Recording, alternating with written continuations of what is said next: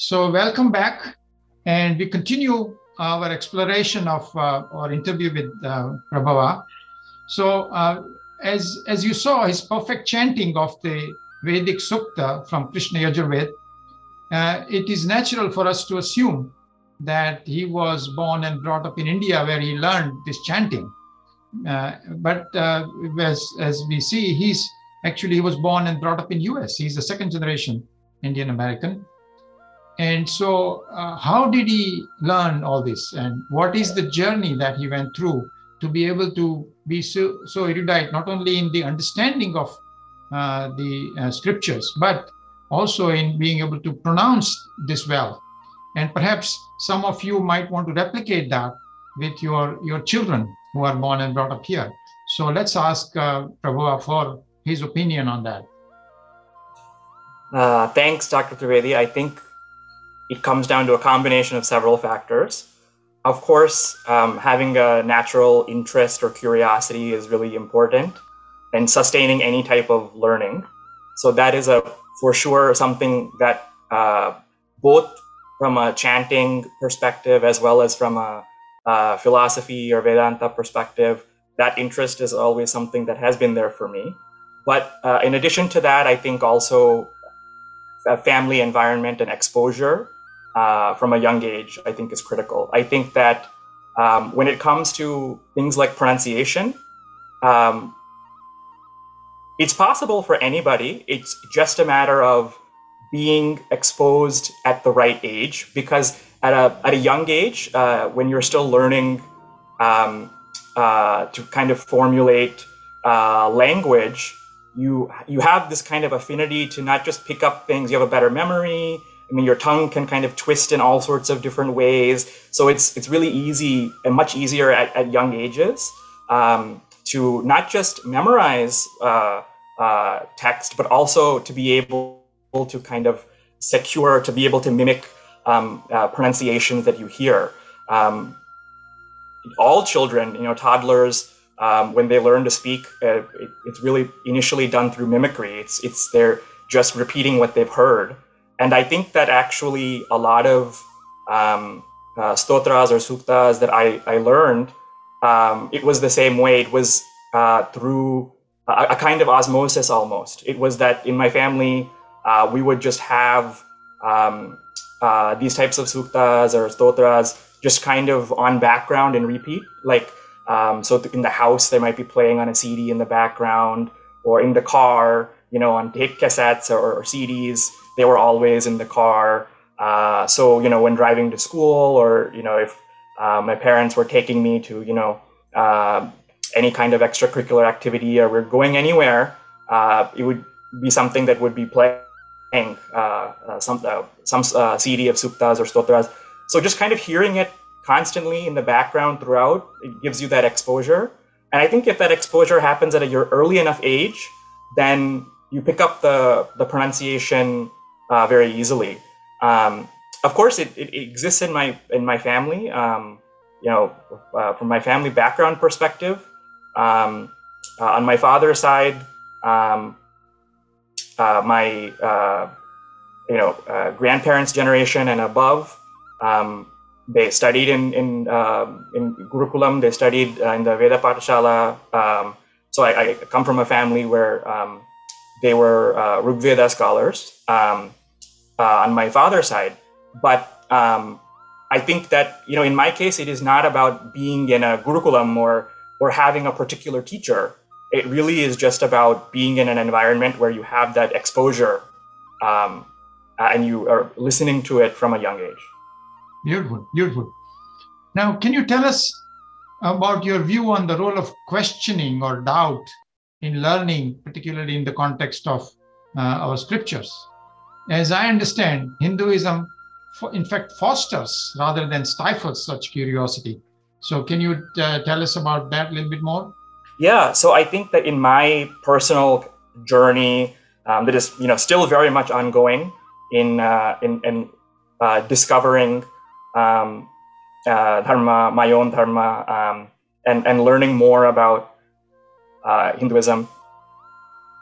What really put me on the path that I ended up on is the fact that you know at a young age, uh, it is very natural for all kids to ask questions. I mean, this is one of the most stereotypical uh, aspects of child behavior, right? That we that um, everyone is familiar with, right? So it's it's something that is almost a um, a joke uh, or uh, you know it's considered to be kind of annoying that you know kids will always ask why um, you know not just not just why is why is the sky blue or um, or uh, um, you know why is the grass green? But if you tell them to do something they'll say why. And if you give an answer then they'll follow with why.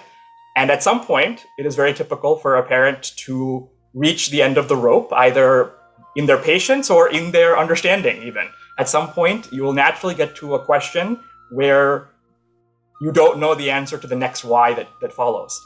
And I think that how, uh, as a parent or as you know um, elders or role models, you handle those moments in childhood with uh, people asking questions can really uh, shape somebody's relationship with being curious uh, uh, about um, any topic, but especially when it comes to something like religion, uh, uh, Hinduism in particular, Vedanta, etc.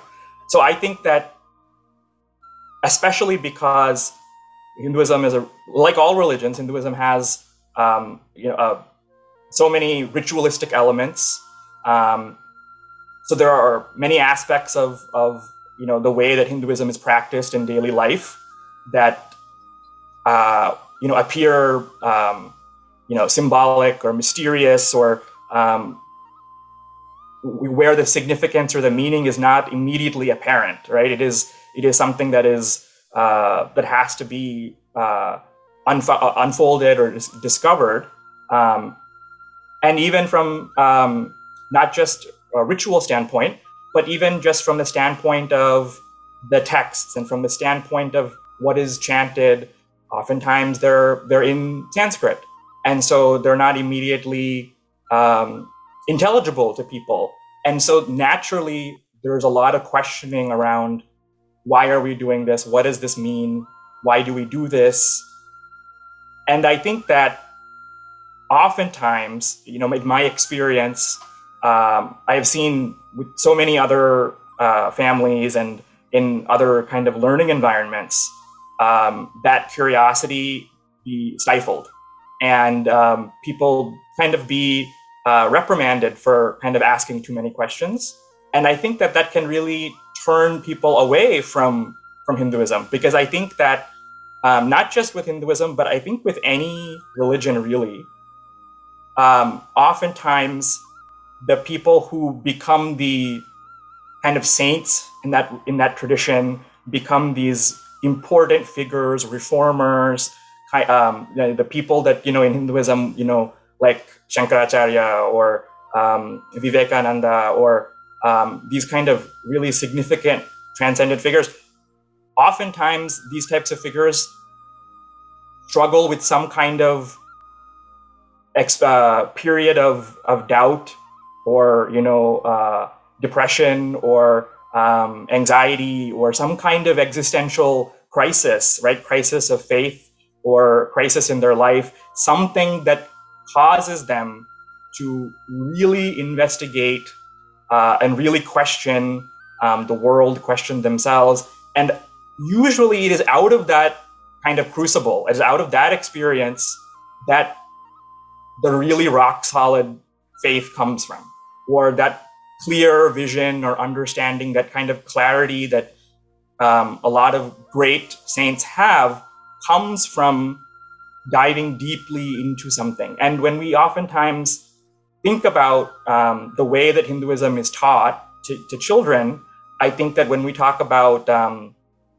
uh, not just the idea of rote memorization, but the idea of um, you know don't ask too many questions or um, uh, you know, uh, oftentimes questions can be perceived as being, um, you know, insulting, or there there is this assumption that a question might be, you know, asked because it's um, intended to, you know, demean the the tradition or demean what is being doing. what is being uh, recited or done or practiced. And you know, maybe in some contexts that is what's going on, but oftentimes it is coming from a place of genuine ignorance or genuine curiosity. And sometimes the uh, pushback against those questions come from uh, the idea that a parent or a teacher simply might not know the answer. And I think in a situation like that, being able to simply say that they don't know um, or direct them to a, another source where they can get that answer is a much healthier way of, of, uh, of handling those questions. And I think in, in my childhood, I think the fact that my parents really encouraged questions and uh, allowed me to really challenge things and doubt things. And when I asked questions that they didn't know the answers to, you know, they would tell me that they didn't know, they would write them down. And then, you know, oftentimes, uh, if somebody else came to visit, there might be someone who is more learned that would come to our house for dinner, or there might be um, uh, uh, a Swami that came to town um, for a visit, and we might go um, to an event like that.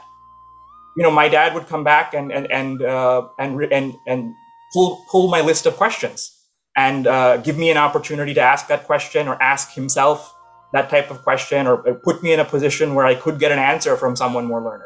So I think that um, that experience in childhood, I think, was really foundational for me to be able to, um, I think, stick with um, religion and stick with Hinduism and continue to um, explore uh, the religious tradition um, further. Beautiful, yeah, beautiful. And so that uh, notion that parents uh, need to uh, learn themselves uh, or ask the right authorities, right swamis, etc., uh, when the questions are asked by children that they don't know the answer to. But also, as as uh, we understand in Vedanta, actually, most of the scriptures are dialogues, right? Questions and answers. The disciple, whether Bhagavad Gita or many of the Upanishads, so questioning is very much welcome in at least Vedantic literature. And in fact, uh, if I'm not, uh, uh, if I, in 18th chapter of Bhagavad Gita, at the end of all the uh, beautiful teaching, Krishna says to Arjun that I have taught you uh, all the all the great uh, stuff that I can teach you. Now, any any given situation, you think about it and act as you choose to act. So this independence of thinking uh, is is very much encouraged. And I think uh, it may be time to take another break. Uh, so don't go. We'll be right back. This is one of the rare occasions that this will be three-part interview rather than two-part. So uh, hang on there, okay?